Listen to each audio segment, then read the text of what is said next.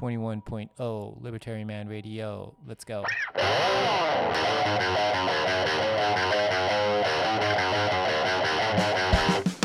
In the long run, we're all dead. Give me control of the nation's money, and I care not who makes its laws.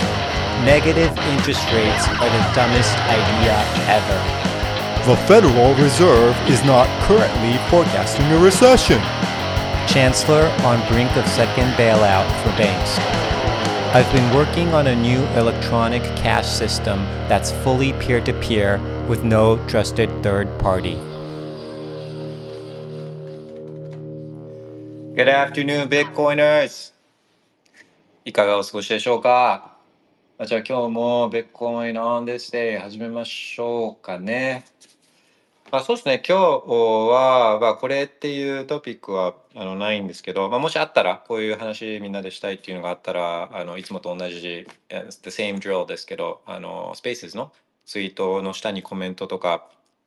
送ってもらったら見てるんで、あと喋りたいっていうのがあったら、あのリクエストしてもらえれば、 notification チェックしてるんで、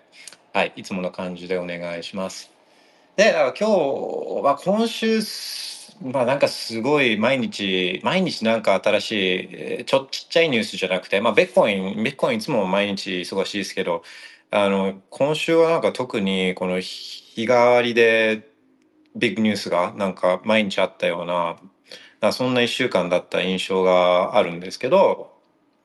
そうだからどんどんなことあったかみたいなのをちょっと振り返りながら、あベッコインプライスオンデステイをまず見ていきましょうかね。そう、昨日の夜、一瞬ちょっと 38K ちょっとタッチしたりして、で、今多分 37K に戻ってきてるんだと思うんですけど、なんかじわじわ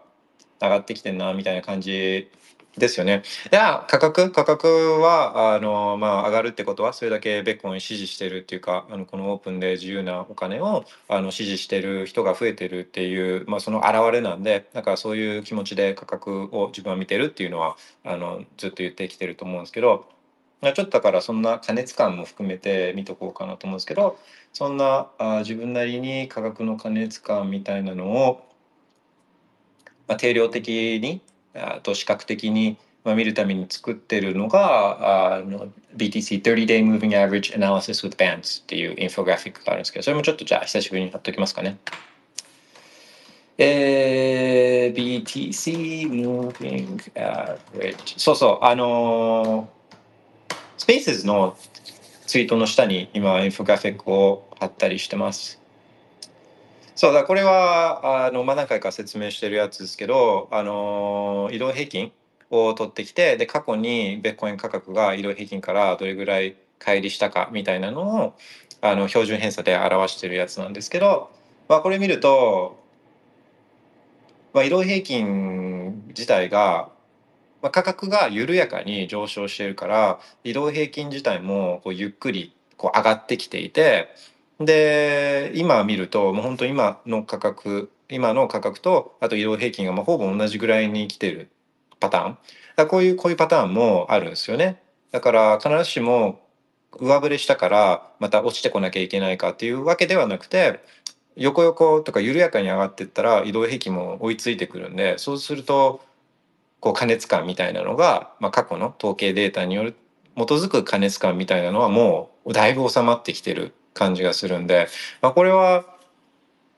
そうですね。もうちょっとしたら、まあ、近いうちにちょっと大きい動きみたいなのがあのあるんじゃないかな。ある可能性がそれなりにあるかなみたいな気持ちでこう見てるんですけど。そうそう。でいつ動き動くかとかって分かんないんでだからあの毎日 DCA じゃないですけどそうそういつ動くか分かんないんでなんかこのタイミング見計らうっていうよりは、まあ、毎日コツコツ買うとかなんかちょっと余剰資金みたいなのがあったらあそれで買うとかっていう方法が有効なんですよね。OK だからまあ価格もいい感じのセットアップになってるんで、えー今週の出来事をちょっと振り返ってみるとまずバイナンスの件があって、まあ、バイナンスの件は1個前かな？1個前のスペースで結構長い時間にわたって、えー話してたりするんでそのバイナンスとあとベッコインに対してどういう影響があると自分は思ったかみたいなことについては前回かな？1個前の、スペースを聞いてもらえると面白いんじゃないかなと思うんですね。であとそうですね。その多分もう前後かその後にあったのが前後にあったのがアルゼンチン。でアルゼンチンで新しく新しくこのエレクトされた大統領がまああのリベタリアンリベタリアン寄りのあの大統領ででこの人が公約でいろんな公約を掲げてまああそうアルゼンチンがすごい経済状況として、うん、ひどいじょ良くない状況。でしかもそれが最近悪くなったとかじゃなくても10年とかにわたってもうずっと悪い状況が続いていてあの物価上昇率があの年換算で毎年百何十パーセントとか毎年こう価格が物の値段が倍々とかで増えていってるような、まあ、そういう厳しい状況。での中この、まあ、リベタリアンは、まあ、自分もリバタリマンみたいなあの、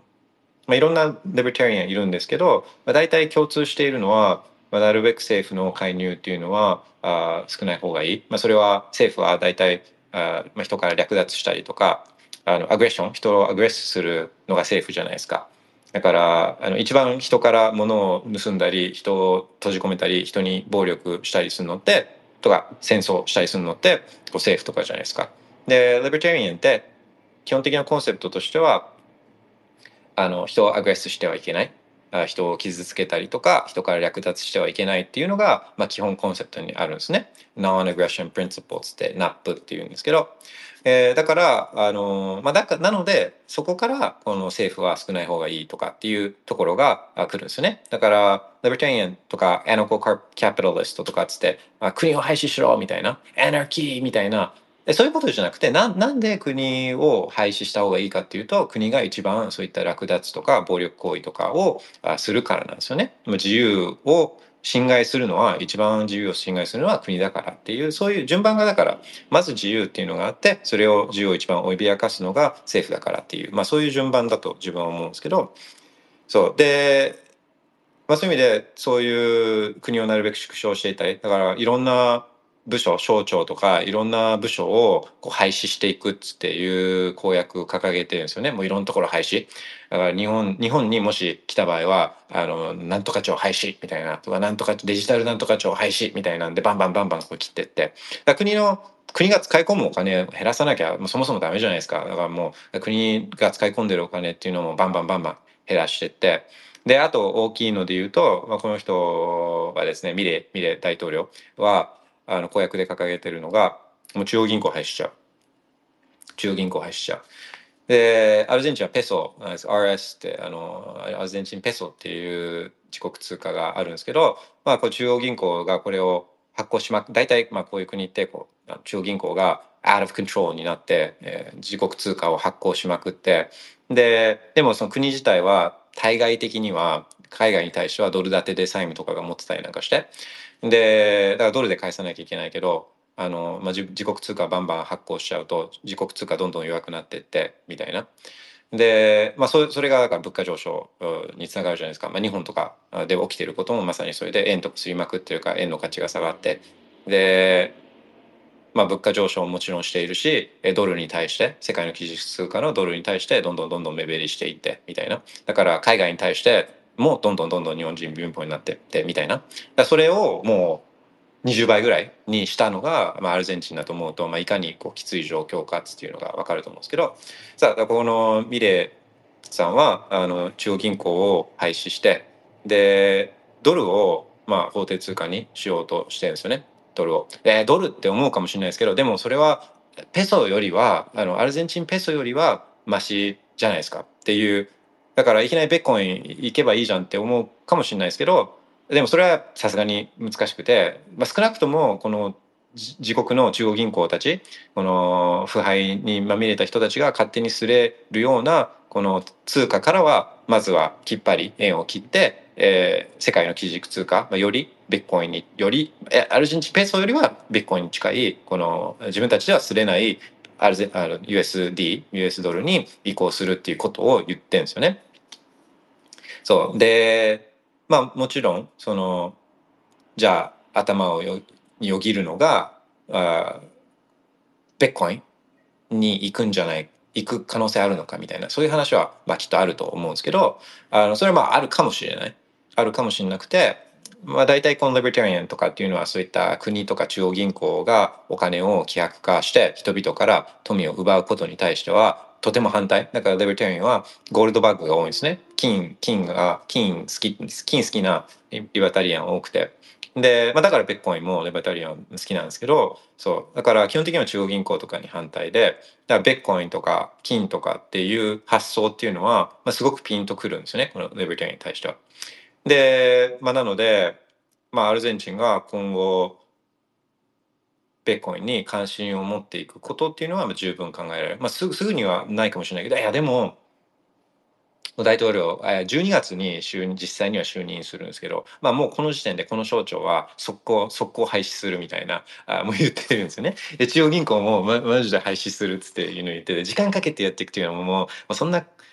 のんきなこと言ってられないんでもう一気にガンガンやっていくみたいなそう感じを匂わせてるんでまあ当然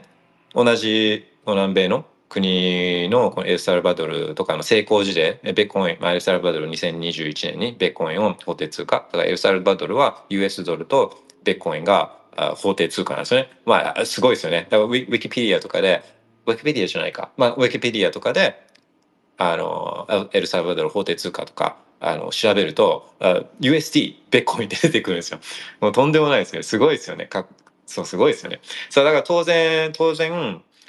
あのエルサバドルのあの大統領ブカレとはあのブケレとはあの、まあ、おめで就任おめでとうねみたいな話とかして、えーえー、そっちでエルサルバドルさんの方でやってるあのベッコインみたいなのあのあれどうなの？みたいな。最近なんかベッコインのたちからあめっちゃ言われるんだけどあベッコインどうなの？みたいな。いやいやミレイさんあのうちらエルサルバドルベッコインスタンドにしてめっちゃいいよっつってあの海外からも注目されるしいろんな才能プログラマーとか最先端の技術に精通した若者とか来るし投資もバンバン話来るしめっちゃいいよみたいな。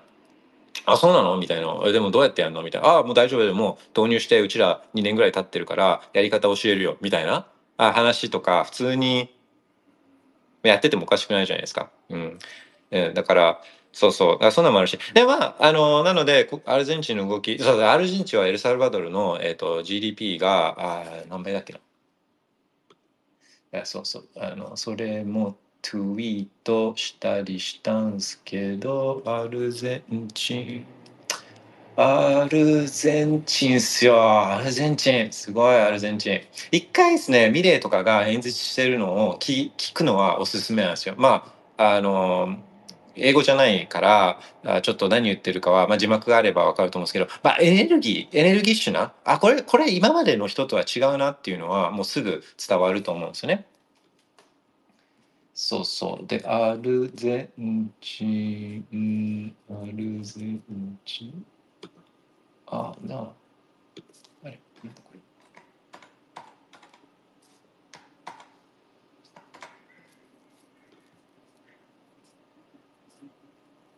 えー、すぐには出てこなかった。でも、あれか。えー、っと、リバティのアルゼンチン。そうそう、17倍。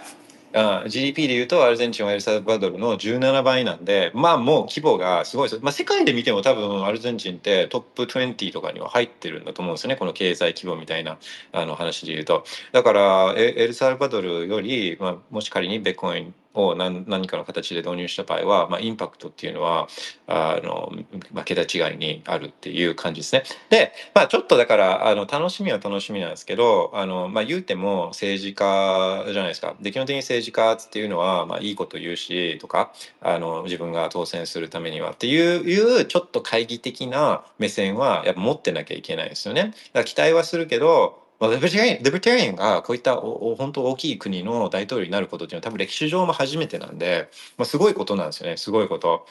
あの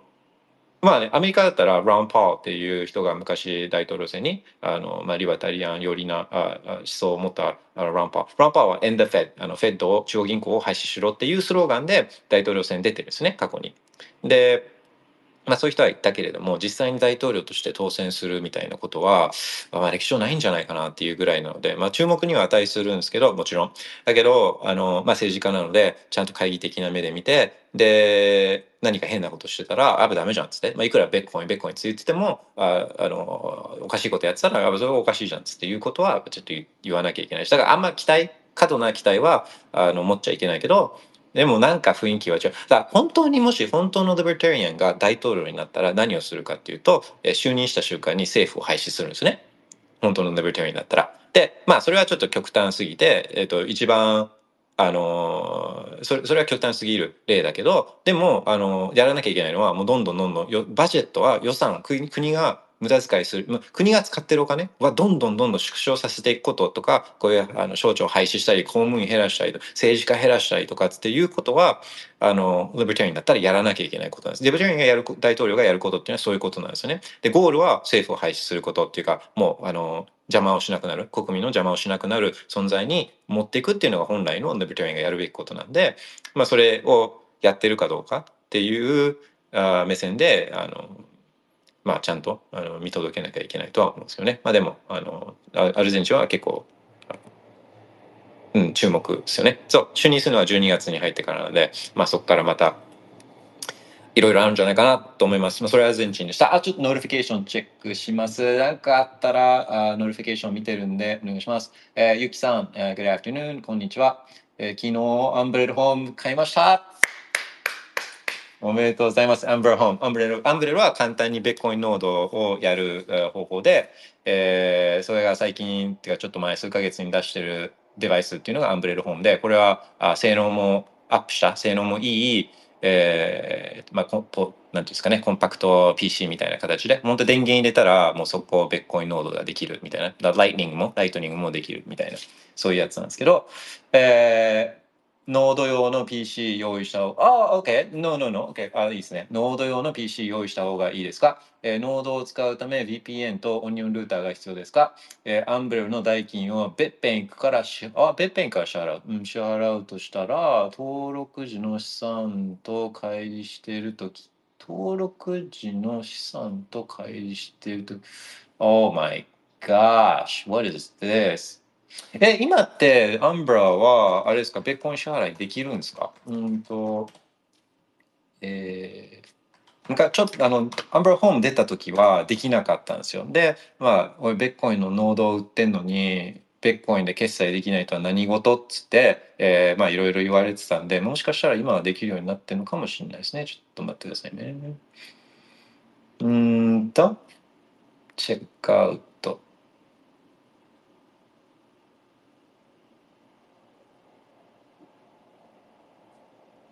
クレデッカー。あ、ベッコインあるね。うん、ベッコインある。あ、だからベッコイン払いができるようになってるんですね。OK、ゆきさん、今はもうめちゃくちゃいい質問、楽しい質問をしてくださってるんで、これ、えー行きたいですね。で、そう、まず、そうですね、1個目の質問が、ノード用の PC を用意した方がいいですか？これは、あの、まあ、しなくてもいい。その、アンブラホームをノード、メインのノードとして使う予定なのであれば、これ、アンブラホーム自体が、これが PC なんですよ。これちっちゃい PC だと思えばいいんですよね。で、この中には CPU もあるし、メモリーもあるし、ストレージもあるみたいな、もう、それなりに、それなりに性能がいい PC なんですよ、これ。で、それ専用の PC が必要かっていうと、全然必要だから、これ自体が PC だから必要なくて、で、これをですね、まあ、電源、例えば、まあ、あの、例えば自宅で使うっていう想定でやると、その、電源を入れると、その同じまずネットワークにつながることになるんですね。まあちょっと手順は細かい手順覚えてないですけどもう本当に電源入れたらすぐできると思うんですけど、まあ、同じネットワークに多分接続をするからあのそこのあのアンブレルの機械のあえっと IP をブラウザー上に入れると、まあ、そんなこともしなくても、アンブレル .local っていう URL からあ同じネットワーク上にいたら、そのまんま、あの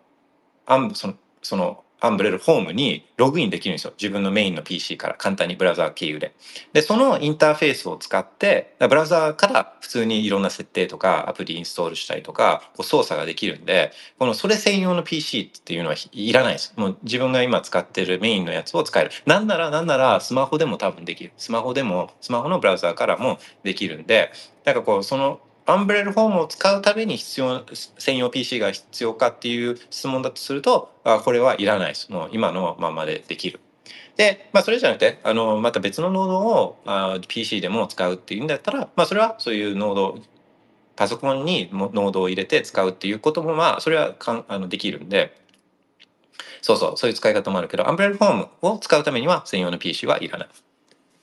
で、二つ目が、えっとノードを使うために VPN とオニオンルーターが必要でした。Uh, very good question. で、えー、これも、えっ、ー、と、アンブレルフォームをメインで使うんであれば、これいらないです。で、なんでいらないかっていうと、えっ、ー、と、アンブレルの、あの、にインストールする、アンブレル自体がもうデフォルトで TOR を使ってるんですね。あ、まあ、ちょっと、あれか、いいそう、多分使ってる。あの、まあ、ベッコインノード、ベッコインノードはあそもそもデフォルトで、えー、トアネットワーク経由で接続してるんで、もうトア使ってるし、まあ、多分アンブレル自体も、えー、ちょっと確認しますね。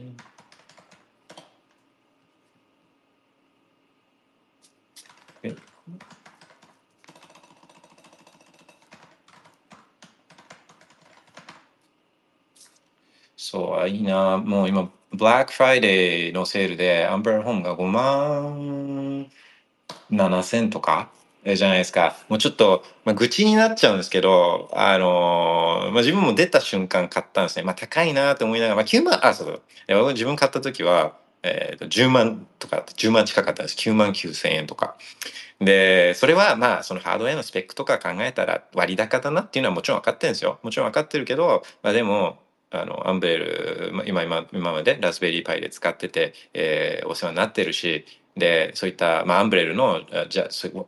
ワンパッケージ化されたものがどれどういうユーザー体験とか性能がどんな感じかっていうのもまあ体験したかったからあまあ人柱になろうかなと思って、えー、9万9000円で買ったんですけど、まあ、そこからどんどんチュッチュッチュって下がってって7万円とか下がってで今ブラックフライデーで5万円じゃないですか。5万円だったらこの性能スペック考えたらだいぶ安いと思うんですよお買い得だと思うんです5万円だったら5万円だったらしかも全部こうパッケージ化されてて、えー、ワンボタンでできてとかあのでアンブレルの OS がついてきてみたいなでで実際のハードウェア自体もあの5万円だったらすごいいい価格だと思うんですよね。まあ、自分はあの9万円9万9千円出してるんで、まあ、ちょっと悲しいですけど。だから9万9000円じゃないですよね。その時のベッコインの値段って、うんとまあ、2万7000ドルぐらいだから、まあ、自分が買った、だからそう9万円で買ってるんじゃなくて、今の価格で言ったら、まあ、多分20万円ぐらいで買ってるんで、まあそれは悲しいですよね。OK、OK。で、えー、っと、remote tour そうっすねちょっそうそうそうそううん。まあ確実に言えるのはあのアンブレルにまずアンブレルと自分の PC は同じネットワーク上だからここで通信はまあ別にいいんですよね。ここの通信はあの別に大丈夫安全で。で、えー、じゃあアンブレルに乗っかってるベッコインノードがあの他のノードと接続する時のここのあの接続方法が気になるんですけどここは TOR ネットワークがデフォルトで、まあ、あの採用されてるんで TOR を経由で接続するんでここも安心なんですよね。だからまあ特に VPN ここのこのアンブレルフォームを使うっていうだけに絞って言うとあのオニオンルーティングもいらないし VPN もいらない。だけどあの普段の自分のブラウジングとかまああのそうあのを普段のインターネット利用っていうことを考えると、まあ、VPN は当然あった方がいいから、まあ、VPN はあった方がいいってまあそんな感じですかね。でえー、っともう一つが、そのアンベルの代金をベッペンから払おうとしたら、登録時の資産と乖離してるときてアカウントロック。いや、もうそうそうそう。まあ、まず、あれですね。だから、ベッペンから払うのは、まあ、ベッベベッペンから出勤するみたいなイメージ。まあ、ベッコインを使って払うっていうこと自体はめちゃくちゃいいと思うんで、これ最高なんですけど、まあ、まあ、まあ、もしかしたらいろいろ事情あるのかもしれないですけど、あの、まあ、一番いいのは自分のウォレットに引き出して、自分のベッコインのワーレットに引き出して、で、そのワーレットからあの払うっていうことが、まあ、一番あの形としては望ましいんですけどね。で、そうそう、これ、だから登録時の資産と回収って、まあ、マジ意味わかんないんですけど、意味わかんないですけど、一番問題なのってこのアカウントロックっすよね。これもう本当簡単にこいつらってこのこの取引所たち取引所たちってもう簡単に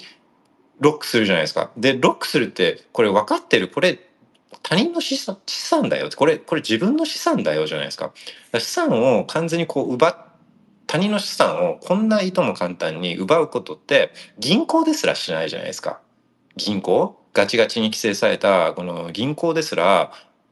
どっか振り込んだからっつってなんかそこをアカウントロックなんかしないじゃないですか。だか明確にルールがあってなんかこれぐらいの金額を超えたらあこれぐらいの金額1日はこれぐらいの金額を限度に送金できますよとかそういうルールがあったりとか、まあ、それを超える場合は窓口来てくださいねとかそういうルールがあったりとかあこれぐらいの金額を超える海外送金はこれはなんかこういう申告が必要ですとかってこういう明確なルールがあって、えそれによって、まあ、銀行ってやってるじゃないですか。なのになんかこのあの仮想通貨取引所とかってあのもう本当パソコンをこうやってアンブレルホームっていうパソコンを買おうとしてるだけでいとも簡単に他人の資産をロックするんですよね。でロックされた人は気持ちわかると思うんですけどいい気分がじゃないどころかなんかこの締め付けられるようなこの苦しい気持ちあの不安になる気持ちとかそういう気持ちを味わわなきゃいけないのはユーザーじゃないですか。でもそれ分かってないですよね。どんだけこの精神的にこう辛い気持ちにななるか？本人が。この資産をあの奪われた本人が。っていうことは一切考えずにもう本当になんか軽い気持ちであ軽い気持ちですよね。こんなんであのだから本当とそう本当に取引所っていうのは人の資産をこう奪ってるんだっていう気持ち意識をちゃんと持ってほしいですね。そうなのでまあ一番いいのはあのウォレ自分のウォレットから払うってことですねそしたらこう止められることとかアカウントロックされることとかあのそういうことはないので、うんあのまあ、事情はもしかしたらあるかもしれないですけど今後はそういう形も考えるのはいいかもしれないですね。あいいですねおめでとうございます Umbrel Home 最高っすよ。で、えー、ともし Umbrel Home で、えー、ビットコインノード入れてでライトニングノード入れてで自分でライトニングできるようにもなるしあとウォレット？例えばスマホウォレットとか使ってたらそのバックエンド裏側ブロックチェーンに取引投げる時とかあの残高をこう取ってくるのかも Umbrel Home を通して自分の Umbrel を通してその残高を取ってくれるんでそうすると誰にも依存することないしプライバシーも保護されるしまあもう最高っすよね。で、えー、ラズベリーパイの時ももちろんこういうことってできたんですけどその時にあの残高？だウォレットを開いてで残高を、まあ、あの自分のブロックチェーンに取りに行くんですよね。でその時にこの更新残高の情報を取ってくる、まあ、ブロブロックチェーン見に行かなきゃいけないから、まあ、見に行って取ってくるのに、まあ、結構それなりに時間かかってたんですよ。30秒とかはかかってたかな、まあ、30秒とか1分ぐらいはかかってたんですね。だから自分なんかが、まあ自分はだから、あの、やよくやってたのは、その間、だ例えば誰かに払うとか誰かに送ってあげるって時は、まあ、1分間待たないと残高更新されないから、あの、その間はこうトークでつなぐみたいな。トークでつなぐ。あと、あスマホもそのまま画面放置してると、あの、画面がディム、こう暗くなってって、で、ロックされちゃうじゃないですか。だからまあちゃんと指はこう画面触れときながら、トークで場をつないで、で、パッて送るみたいな。だから、ベッコン遅いじゃんみたいな、そんな言われたくないじゃないですか。全然使えないじゃん、そんなって言われたくないから、あの、まあそんなようなことで、だましだましやってたんですけど、アンブレルホームにした時点でだいぶスピードアップしたんですよ。えー、とそのウォレット残高のクエリ自体が、まあ、ウォレット立ち上げたらまああのそうですね。10秒とか30秒とかかな。一番最初アンブレルフォーム使い出した頃は30秒ぐらいに短縮されて、まあ、半分なんであこれはいいなと思ってたらあその後10秒ぐらいに短くなって多分なノードのアップデートとかあともしかしたらアンブレルのアップデートとかもあったかもしれないけど、まあ、10秒ぐらいになって最近はもうほんと秒1秒2秒ぐらいで、エレクターズって、エレエレクターズって、エレクターズっていう、あの、その、ノードにインストールするウォレット用の、この、あの、残高をクエリして持ってくるみたいな、そういうのをやってるアプリが、このエレクターズっていうアプリがあるんですけど、あの、そのアプリが、アップデートされたんですよ、最近。で、それもあるんじゃないかなと思うんですけど、もう今は、えっ、と、1秒とか、本当にあのアプリ立ち上げたら残高パッツって更新されるんで、あのこれはもうだからとかその他のウォレットプロバイダーの設定のまま使うのとほぼほぼ遜色ない形で自分のノードでできるんでこれはもうトークでつなぐ必要なくてもパッツもう最高ですよ。もう僕嬉しくてしょうがない。もうこれだけでも、まあ、9万円高いけど9万円払ってアンブレホームをあの買った会話あるなって思うんですけどまあでもそう今5万円で買えるなら最高ですね。そうそう、そんな感じですかね、アップルも。で、で、これがベッコインすごくてこうやってベッコインって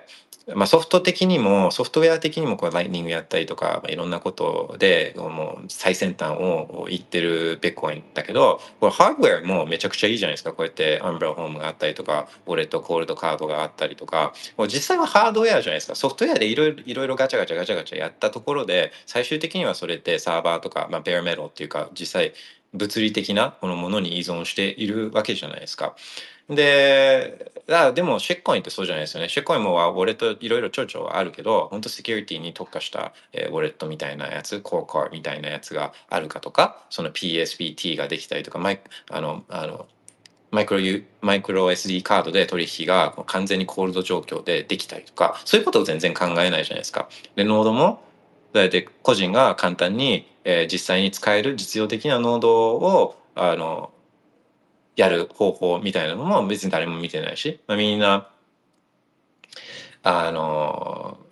あそこ、えっ、ー、と、コンセンサスとかが提供している、このノードとかに依存、とかウォレットとかに依存してたりするじゃないですか。で、いやいや、あの、イーテリウムも自分でノードできるよ、みたいな、あの、もちろん言う人はいるかもしれないけど、実際にでもじゃあ、あの、ウォレット、自分の残高とかを、だノードを走らせるって、単純にブロックチェーンのデータを保存するっていうだけだったら、まあできると思うんですけど、じゃあ実際にそれにクエリーをかけて、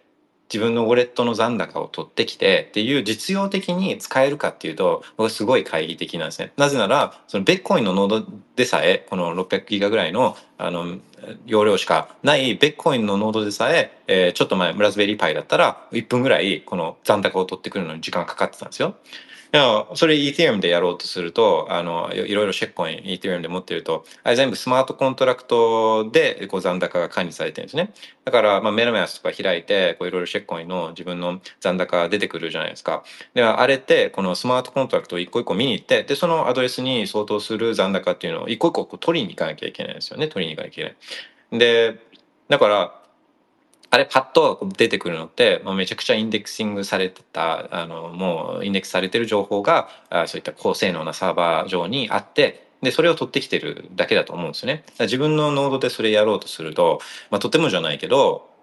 実用的なあ形では使えないと思うんですね。もうでしかもイーテリアムのブロックタイムって早いじゃないですか。10分とか10、あ、15、10, 秒とか10 15秒とか12秒とか、なんかそれぐらいじゃないですか。だから、あの、その、それぐらいのこうテンポで、こう残高をこう常にこう更新していくっていうことは、まあそう、まあ無理、そ相当いい、いいハードウェア持ってないとできないんじゃないかなっていうふうに思うんですよね。うん。そうそう。だからソフトウェア的にもハードウェア的にもビットコイン先行き過ぎてて、よくあの他の shitcoin にイノベーションあるっつって言うと思うんですけど、いや全然そんなことなくて、最先端突っ走りまく突っ走りまくってのはどっちかというとビットコインなんですよね。OK! あちょっと notification チェックします。OK! えーコートユユユユーミンさん ?Z5。あれ ?Z5 さん。Z5 さん。あ名前がちょっと一瞬変わってたから、あ recognize しなかったですけど、えーと、Z5 さんが、ラズパイ買っちゃったばかりだから、 Umbrel Home は少し我慢そうね。ラズベリーパイ。ラズベリーパイでやるのも楽しい。ラズベリー5ですかね。ラズベリー Pi5 だったら、まあ、性能も上がってるから、まあ、おすすめは、あの、 Umbrel のサイトにある、あの、構成、おすすめ構成みたいなのがあると思うんですね。この SSD がいいとかっつって言って。あれは、なんか、守った方がいいと思うんですよ。あの、自分も最初は、あいなんかこう、余ってた SSD でやってたんですけど、その時すごい遅くた遅かったり、トラブルとかがあったりして、で、推奨されてた、あの、やつに変えたら、だいぶパフォーマンス良くなったんで、あの、SSD は割といいやつを使った方が、いいですね。ラズベリーパイ。いや、ラズベリーパイいいですよ。ラズベリーパイでやると、あの、本当にいろいろ経験にもなるし、で、その後、アンベルホームにしたら、その性能の違いみたいなアップグレードも体感できるし、あの、アンベルホーム、あラズベリーパイで始めるのは自分もすごいいいと思います。OK、ゆきさん、コールドカードはブラックフライデーの2週間前にいくつか買ってしまって、私もだいぶ そうそう、ある、あるんですよね。そうそう、あるあるなんですよね。そう、だから、セールって難しくて、この、だ服とかも、セールやるって分かってたら、もう待つじゃないですか、セールまで。なんかもう定価で買うことって、まあ、よっぽどなんか欲しいやつとか、限定のやつとか、なんかどうしても必要とかだったら買うかもしれないですけど、まあ、どうせセールの時にあるがって思うと、もう、定価で買わなくなってくるんですよね。なんかそうなると、そうなるとなんかもうセールしないところ、もう絶対こうセール、セールしないブランドとかもあるじゃないですか。まあ、あの、まあ、ルイ・ヴィトンとか、あのルイ・ヴィトンって日本にはアウトレットとかもないし、だからまあ、ルイ・ヴィトンもしてるわけじゃないですけど、でもそういうところってセールしないじゃないですか。だから、あのそう、そういうものを、セールじゃうん、どうせセールするのとセールしないところで欲しいなみたいにもなってくるから、なんかセールってなんあれですよね。嬉しいけど、あの、ちょっと微妙だったりしますよね。OK、自分のウォレットを使って売買すると、住所とコインアドレスが結びついて資産が知られるかなと危惧しました。結局自分のウォレットから払いましたね。そのうち温泉とか。いや、温泉、OK。そうそう、自分のウォレットと住所ね。だから、まあ、そう、ウォレットとかを買うときっていうのは、まあ、アンブレルホームもまあ、そういう意味ではそうかもしれないけど、できれば自宅住所以外がいいんですね。あの会社やってた会社のオフィスとか、まあ、支所箱とかあとなんかもしできるんだとするとあと宅急便のところのあの営業所止めみたいななんかそういうのが、まあ、本来はあいいんですけどねそれが使えない場合はまあそれはおっしゃるようにおっしゃる通りっていうことですよね。うんそうそうでコールドカードの場合はコールドカードの場合は、ああそこ、コインカイトは1ヶ月とかかな。あの、一定期間経つとお、お客さんの情報をもう消去するんですね。消去する。とか、そういうところも、そんなことやってるシェッコインの会社なんかないじゃないですか。まあ、シェッコインの会社自体がそもそもあんまないじゃないですか。シェッコインのウォレットあの、真剣に作ってるところって。そうそう。だから、あのまあそれはそうですねいろいろ状況をこう考えながらやられてるようなのでそれはすごいいいと思います。結局自分のものとかあるんですね別編とかそういう感じだから。うん。OK。いや温泉トーク温泉トークはもうめっちゃしたいですね。温泉もなんかそう、あの、自分温泉すごい好きで、で、温泉が好きだから日本にいるっていう部分もやっぱあったりなんかもするんですけど、で温泉好き、まあみんなも好きだ、みんなもお風呂好き、みんなも温泉好きだと思うんですけど、まあ、自分はこの温泉はこういうあの雰囲気がいいとか、景色がいいとか、あの旅館が綺麗とか、そういうあの基準では見てなくて、あの泉質、泉質。だから、あの、あ、プラス、だマストなのは、あの、源泉かけ流し。源泉かけ流しで、えー、あとは泉質。で、あの、温泉分析書ってあるじゃないですか。温泉行くと、あの、数字が書いてあって、あの、こう成分の含入量があれ書いてあるんですね。まあ、どういう温泉かっていうのも書いてあるんですけど、で、あまあ、まずはスペックっすね。スペックその数値を見てあこのこの成分の濃度が高いところっていうところをあ狙って源泉かけ流しのところを行くっていう、まあ、あのそういうそういうそういう温泉付きですね自分は。そうでまあ全然違うんですよ。例えば普通の温泉みたいな雰囲気いい温泉とかに行ったとして温泉分析書を見ると、まあ、例えば自分が見るのはナトリウムイオンと、まあ、塩っすね、塩分、塩分濃度とかで、あ普通のところって 10, 10, ミリグラムとか、なんかそれぐらいです10とか30とか50とか、まあそんなもんなんですけど、ちょっと、ちょっと有名な温泉とか、なんか箱根とか行っても、例えば100とか、あそんな、そんなレベルなんですけど、あのー、すごいやつ、だから有馬温泉とかって、もうそのさっきの10とか100とかが普通だとすると、もう万レベルなんですよ。万レベル。万単位のレベルなんでもう全然違うんですよ。もうだからまあそれはもう全然違うんで、えー、そういうのを分かる分かる違い。だから違い分かる違いは結構楽しめるんで。そうそんな感じですね。いやぜひぜひいつかしたいなと思います。えー、旅行好きさん、自分も取引所で資金ロックされたことがあり、恐怖です。本当っすよね。個人のコールドウォレットに送金すれば、この恐怖から解放されますでしょうか。ああ、OK。そう。だからロックするんすよ、この人たちは。で、これは、まあ、やりたくてやってるわけじゃないっていうのはわかるんですよ。それはですね、あの、いろいろ、あの、えー、取引所はですね、そういう金融庁とか、あと自主規制団体の JVC、JVCEA つって、ジャパンバーチャルカレンシーなんちゃらアソシエーションみたいな、あの、そういう自主規制団体があって、で、こういう人たちから定期的にレビューとか、まあ、調査を受けるわけですね。で、その時に、まずそういう疑わしい取引とかがあった場合にちゃんと対応し、まあモニタリングして対応してますかみたいな項目で見られるわけですよね。で、やってないと、まあなんかペナルティ食らったりとか注意食らったりとかするわけですよね。で、だから、まあやらなきゃいけないからやってるんですけど、いやでも、やりやりすぎなんですよね銀行でさえそんな凍結されることなんかほぼ普通にないのに。だからやりすぎなんです。クレジットカードでも基本ないじゃないですか。クレジットカードでもセキュリティ上止まるけど、電話したら、あ、あの、セキュリティで引っかかってましたから解除しますみたいな感じになるじゃないですか。銀行、あの、クレジットカードでも。だからこれやりすぎなんですよね。もう本当に。で、だからもう本当に非常に良くない。で、しかもこれ資産なんで、もう本当資産が動かせなかった時のこの恐怖、恐怖もそうだし、なん、なんすかね、この締め付けられる思い。だって自分の人生首根っこにつかまれると一緒じゃないですか。か自分の人生、時間を犠牲にして得たお金じゃないですか、このベッコインって。で、しかもそれを首根っこで掴まれて自分の人生を首根っこで使われてるのと一緒なんで、掴まれてるのと一緒。だから自由のためには経済的自由が、あもう前提にあるのはこういうところですよね。おお金がないと自分の時間が首根っこで捕まわれてるんでこれはもう奴隷なんでだからまあ本当なんかこの締め付けられる思いって分かってるって取り証分かってる？こういう締め付けられるような思いをあのお客さんにさせてるって。そんな1日で解除したとか2日で解除したからいいじゃんって済まされる問題じゃないんだよっていうのはすごいもう自分はあのこうパッションを持って抗議したいところなんですよね。うん。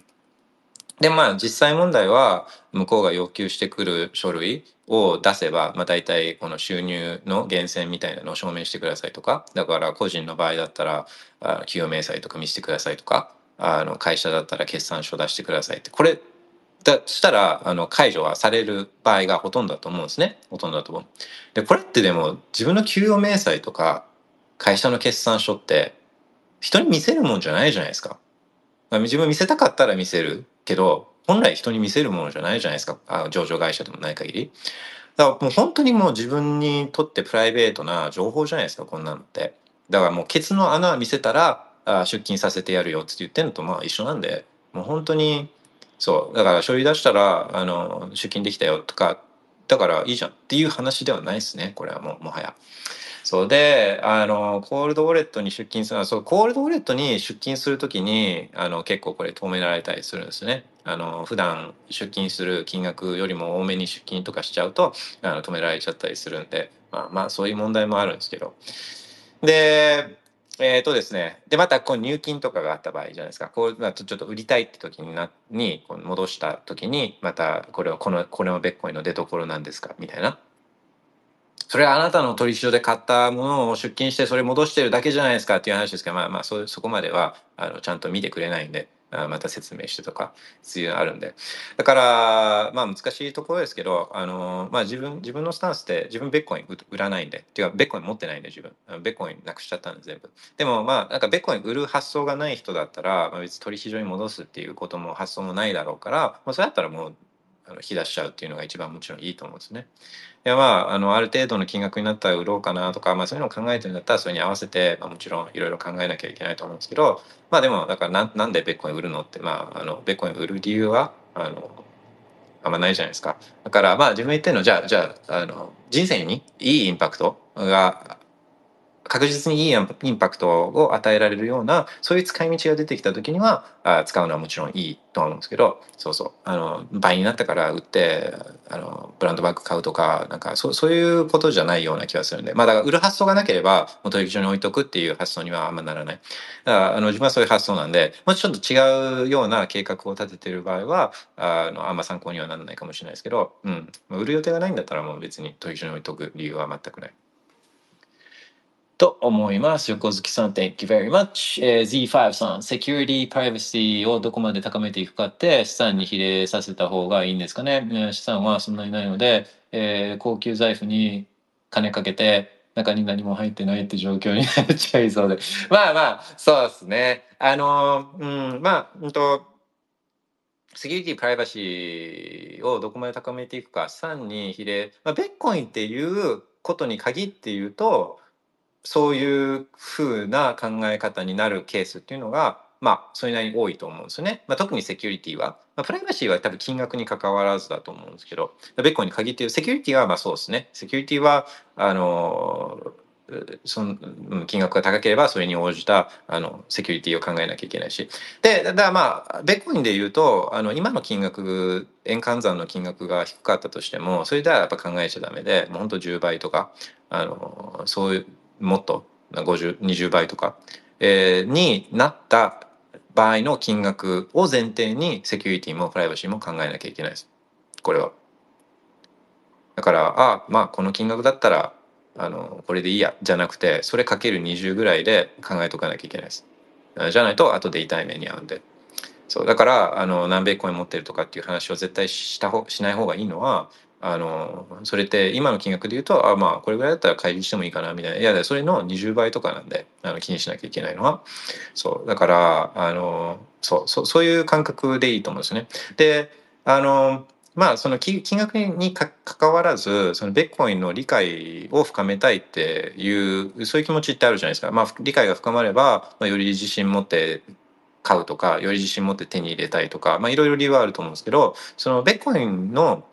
あのレベルを上げる知識を上げとくと、まあ、その今いくら持ってるとかじゃどっちかっていうと未来に向かってこう自分の知識レベルが上がったりとか、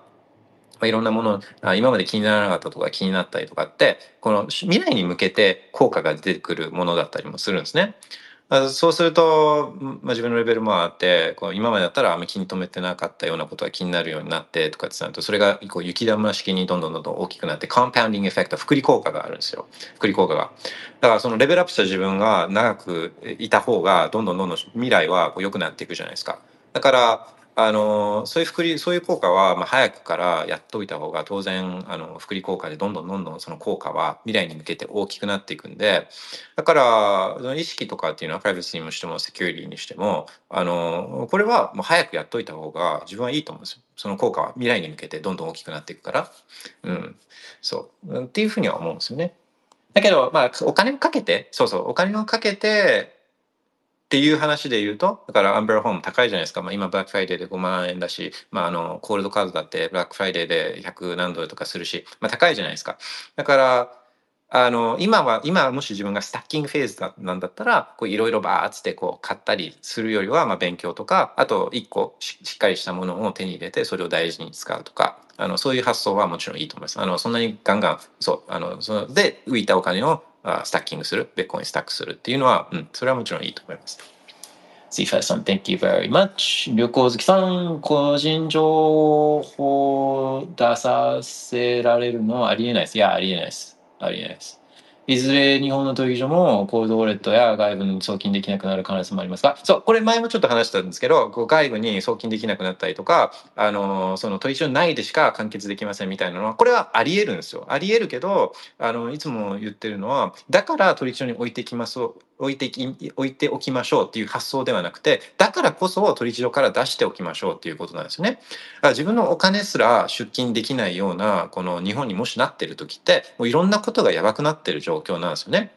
だからこれベッコインって持ってるのでいや将来このそういった預金封鎖とかあの海外に送れなくなるかもしれないからベッコイン持ってるわけじゃないですか今って、まあ、そういう理由も一つあるじゃないですか。だったらなおさらそういう状況になってったんだったら外に置いとくっていう置いとかなきゃいけないですよね。そうなった時は。そうなった時にあいやじゃあ取引所置いとくっていやじゃあじゃあ何のためにそもそも買ってたのって手に入れてたのっていう話なんでそうそう。あこれはあのそうそうなったそういう世界線はいろんなものがやばくなってるからより、えー、自分のワーレットにあるビットコインが大事になってくるっていうふうに思わなきゃいけないと思うんですね。ビットコインをお持ちでないというのは何の理由でしょうか、えー、自分は売る予定はないです。いや、これは持ってないです。これはいや持ってないっていうのはあのそう持ってるっていうことを言う必要はないので、まあ、持ってないっていうスタンスの方があのいいとは思います対外的には。それ持ってるってことは人に言う必要はないので、うん、持ってないです。でベッコインのすごいところってその持ってな持ってないじゃないですかだって分かんないじゃないですか誰も持ってるってことだからベッコイン持ってないっていうスタンスが自分は一番いいと思う。